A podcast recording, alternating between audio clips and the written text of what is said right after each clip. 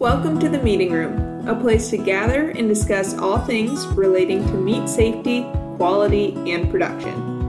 In the last week, 10.5% of the beef produced in the United States graded prime, 73.4% graded choice, and 13% graded select. In the news this week, avian influenza has grown to an additional three states, bringing the total number of states impacted up to 29. K2 Ventures is unveiling a new chicken bite snack at 270 Walmarts this month. The snack will be a tender chicken jerky meant to be easy to eat, especially for folks on the go. The BGK chicken bites will be sold in two and a half ounce packages that feature 10 grams of protein and 80 calories. The snack packs will sell for $6.46 per pack. Welcome to the meeting room. My name is Brianna Boozman, and this week I am joined by two very special guests my grandparents, Clarence and Alice Lems. My grandparents were involved in the sheep business for years, and this week I am very excited to be able to visit with them about how they got started, their lives together, and what changes they saw in the industry over the years. So, with that, I will roll the tape. So, um, the first thing is uh, kind of for grandpa. So, grandpa, um, when did you get started in the sheep business and kind of how did you get started with it? Oh, we, we always had sheep in our, my dad had some sheep. And then I used to work in the sale barn too. And then I, I bought a few lambs in there once in a while, just a little runts, you know. So that's kind of my first ones. And then, uh, and then later on, I I just got into it a little bit more and more, but there was some years in between there, you know. So anyway, it was a long process. so when you were pretty young, you started shearing sheep, and how how did that come about? Where you actually started doing that as a business compared to just having sheep at home? Well, I, I actually sheared my first one when I was like 15 or so, but that was one of our own sheep. And then then I started with my brother. He sheared some too, so we had to have some money. So him and I we we sheared together for many many years actually. So um, so that's how I got into it. Needed the money, which which is a good reason. And so, um, how long? That just kind of my last question on that. How long did you shear sheep for? Like oh. as a as a business, I guess. Oh, I must have sheared sheep for put near 50 years, I think. Maybe maybe even longer, a few, but probably I was in the business for close to 50 years, I think. So uh, then I got too old. I still like to be in the business, but I can't do it no more. So that's that's the way it is. And how many times while you were shearing sheep did you lose your teeth in the wool bag? Oh, maybe once or twice. I always found and, the teeth were high price and sheep shears didn't get paid very good. so it was, it was worth digging through the bags to try to get them out. Yeah, I had to uh, dump the wool out or cut them open and dig, and the teeth were still good. You know, and that's that's what matters i guess as long as long as they'd still eat you know? That's that's the main thing. Yeah. Oh gosh. That's kind of how i got started. And then i got started uh, on an acreage and then i started feeding sheep you know? And uh, then later on i got some land land and then uh, then i kept feeding sheep for my whole life i guess so, when you first started, would you um, just feed out lambs or would you um, actually lamb out the ewes or was it kind of a combination of both? I, uh, I mostly bought feeder lambs, but I did lamb out some ewes too, though. So, some of both, but mostly I fed uh, just bought feeder lambs and fattened them up. Did you like doing the feeder lambs better? Yeah, I really did. Yeah. So, uh, yeah, it, it, it, paid good too then. So, and anything that pays good, you know, is fun. Yeah, that's that's a, a good way to think about it. Um, so when you, uh, I guess, did that, um, or you said it, it paid well, was that always the case? I guess we always with with uh, farming and ag stuff, like there's good times, there's bad times, but I, I that's something I feel like I've heard you say before is there's always some opportunity with sheep. Um, yeah. Did you feel that way most of the time, or was that maybe just kind of the hope that you held on to a little bit? Oh, I, I always assumed I was going to make money when I bought them, but sometimes you didn't, you know. So, but then, you know, if you just kind of stayed with it a little bit, maybe the next time would be better, see. So you just kind of had to stick with it. Yeah, that that makes sense. That's a good kind of attitude with it to have. Also, with that, was there a time when you had like cattle or or pigs too, or what made you actually stick with the sheep? Yeah, we, we had cattle and pigs too, but uh, generally we made the most money on the sheep. So finally, I and I liked them. I like to have them a lot better. So finally, I just quit the, the other and just fed sheep. So even for one guy, if you don't have a, you know, you can always handle a sheep, but a cow you can't. So you got to get them in a good chute or something like that. And, mm-hmm. and uh, so that's why I like sheep for that, but they also paid better on the average. So that's why I guess I liked them. So for grandma, before you married grandpa, did you know really anything about the sheep business or even much on farming, things like that? No, I knew the difference between a cow and a pig and a sheep, but that was about it. Which is a good start. yeah. I had no experience with any type farm stuff at all. So it was pretty much new to me.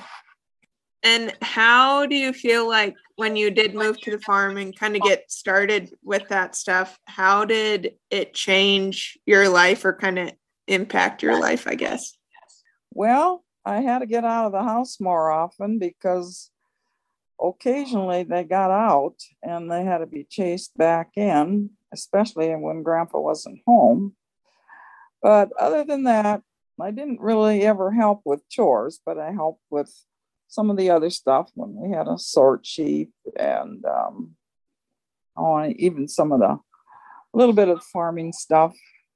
I wasn't much good on a tractor, but I could drive in front of a baler. I could help sow oats. Let's see, what else did I do out there? brought lots of meals to the field, walked beans, that kind of stuff. Helped with sorting when it was time to sell. Got to ride along to McDonald's once in a while as a reward for my help. Food's always a good reward. I I think so. That's probably I was just talking to mom today that no matter what I do, food is my like go to like oh i had a bad day i deserve food. I had a good day i deserve i deserve food. I had a somewhat average day maybe an ice cream cone. Oh yes we have to eat. That's that's for sure that is the attitude that i have. Somehow or somewhat why what determines how we look too how many times we reward ourselves with food. Yeah, that's that's a problem for me. I signed up for another half marathon this fall, so hopefully that helps with it. And you know, you had kind of said earlier, Grandpa, that even in the bad times, you just hope that it it worked. But do you have any either advice or experience that you would share for people who are maybe either going through a bad time or um, in the ag industry, we do experience ups and downs. So, anything that you would share on that? I, I don't. I don't really have too much advice because it wasn't easy for me neither. So. you just kept going. Yeah, I just kept going, and then pretty soon things get better. you know. You didn't jump in and out. No, so but anyway, uh, just have to do the best you can. Grandma, is there anything that you would share from the wife's perspective? Well, sometimes it didn't look like it was making too much sense, but I guess you just have to kind of stick with it and get through the bad times and really appreciate the good times to sort of make up again. So you guys, you've been married for 60 years now, which is amazing, but you've also just been involved in the ag industry and stuff for longer than that. So what do you think have been some of the biggest changes that you have seen in the ag industry during your time? Well, I would say uh, probably the biggest changes are probably the machinery. You know, I, I always farmed with older machinery, but some of this machinery nowadays, I'd have never dreamed they'd ever made something like this. See, so I guess for me, that would probably be the major change.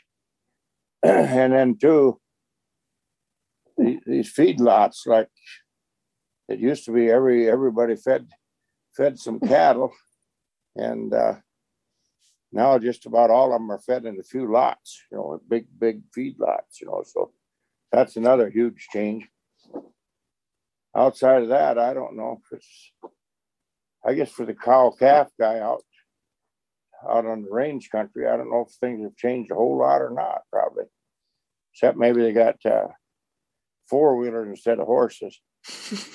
That's a plus, ain't it?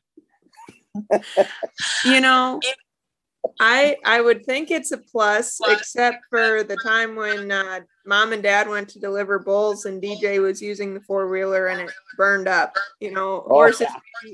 horses will maybe burn hay, but hopefully yeah. they don't. They don't burn up. Yeah. yeah. So. How about the cost of getting in? Oh, those are good. Oh yeah, well that'd be another thing. You know the the cost of like feeder feeder lambs now is uh, like when I was when I was started, I could buy lambs for 16, 17 cents a pound, and you could sell them for 21, 22, which don't sound like much, but you can still make money. Corn was 80 cents a bushel. And now, you know, they're paying three dollars for a feeder lamb, and they're paying. I heard today that corn got to eight bucks in the elevator here. So I don't know how you can hardly make that even work. You know, we were just talking about that though, about how literally just like dollars and cents can be people's profits. And, you know, that's hard to think about, but it's probably been like that for a long time too. Well, you know, when it's down, when you pay 16, 16 cents a pound for a lamb, you know, and you don't even weigh a hundred, then you're getting down there to 14 15 dollars a piece you're paying. So then they near such a big loss when one dies.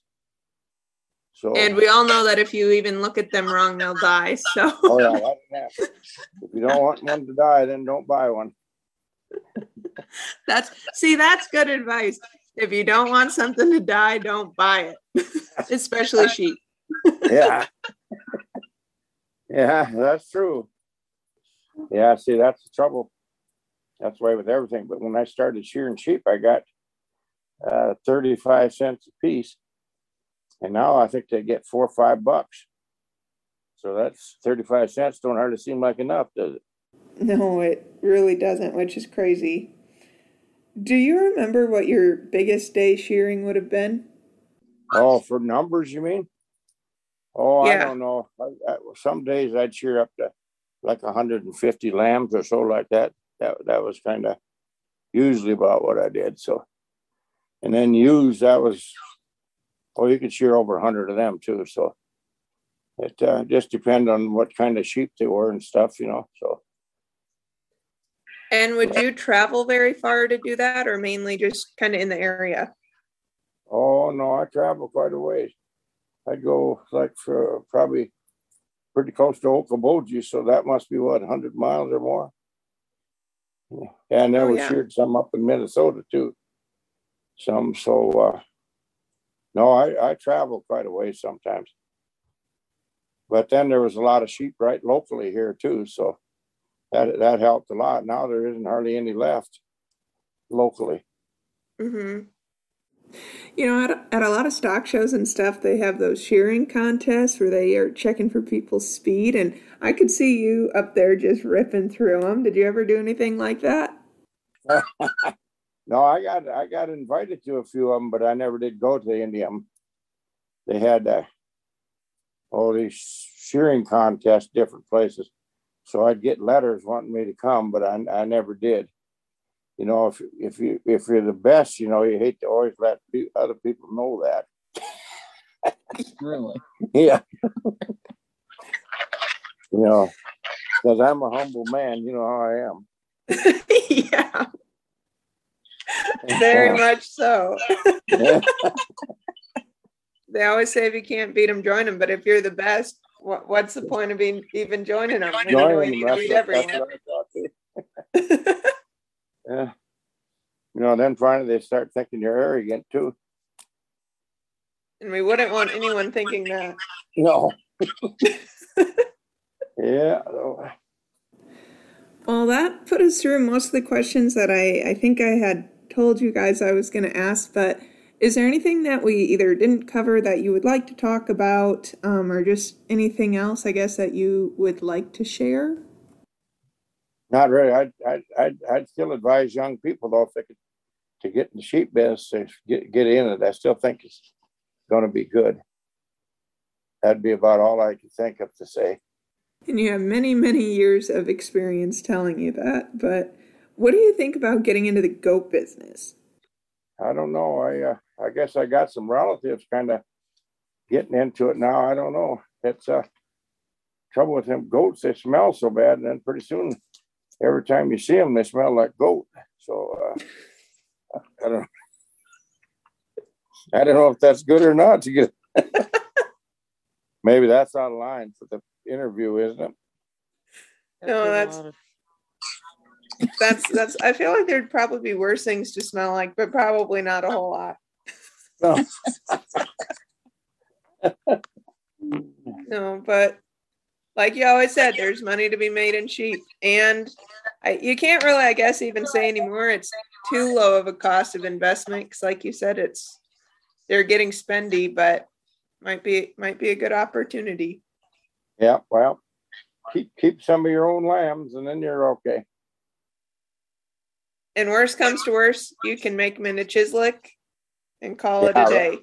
Yeah. you always got Chislic, so you you got something to eat. Yep, and that's that's important. yeah. oh gosh. But how about you, Grandma? Anything else you wanted to add? Oh, not really. Uh, other than it's been a pretty good thing for us. Grandpa's always happy if he's got sheep, and he he does did always well with them a lot of people would buy sheep and they'd die. He'd buy them half dead and he brought them to life. So I think he had a pretty good track record. Yeah, not only is he humble, but apparently he's a healer too. well, thank you guys. Um, I think that's that's all that we had to go through today. I appreciate you doing it, and hopefully that wasn't wasn't too painful for. And I just want to say again, uh, thank you to my grandparents for being willing to be on here. I am incredibly blessed to have the family that I do. And a lot of that stems back to my grandparents on both sides of the family. My grandma and grandpa Boozman passed away my senior year of high school, um, but both them and my grandma and grandpa Lems um, were and, and continue to be great examples and role models for me. Um, both of those couples uh, we're married and have been married now for over 60 years, and so they've they've been a just incredible example of um, living a godly life and having a godly marriage. Um, and I'm I'm just so so thankful for them, and I'm so thankful that I had the opportunity to visit with my grandma and grandpa today about their lives and to be able to share that with you guys as well. So thank you for joining us this week in the meeting room and I look forward to visiting with you again soon. The views, information, or opinions expressed in the meeting room are solely those of the individuals involved and do not represent those of their employers, including the University of Nebraska Lincoln and others.